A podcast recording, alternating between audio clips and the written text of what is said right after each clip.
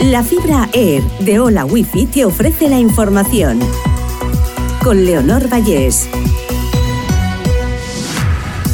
Repasamos las noticias más destacadas de este miércoles 15 de febrero.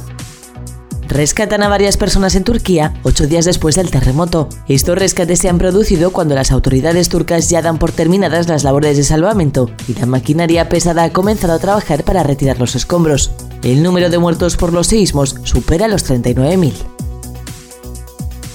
UNICEF advierte de que el terremoto ha afectado a más de 7 millones de niños y niñas. Miles de menores han muerto y 1.300 han quedado separados de sus familias solo en Turquía.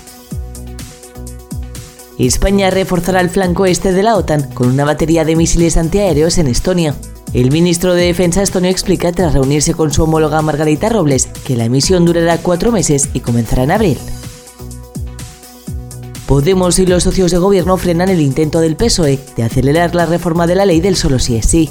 El no de RC y Bildu en línea con Podemos impiden debatir la reforma la semana próxima y se verá el 7 de marzo. Renuncia el consejero del Banco de España nombrado por el PP. Antonio Cabrales deja el cargo tan solo unas horas después de su designación, debido a las presiones en el partido por su apoyo a la prófuga Clara Punchatí. La muerte masiva de lobos marinos por gripe aviar sugiere que el virus puede estar saltando entre mamíferos en la naturaleza. El análisis de los brotes letales en playas de Perú contempla la posibilidad de que el patógeno de las aves haya mutado para transmitirse de carnívoro a carnívoro.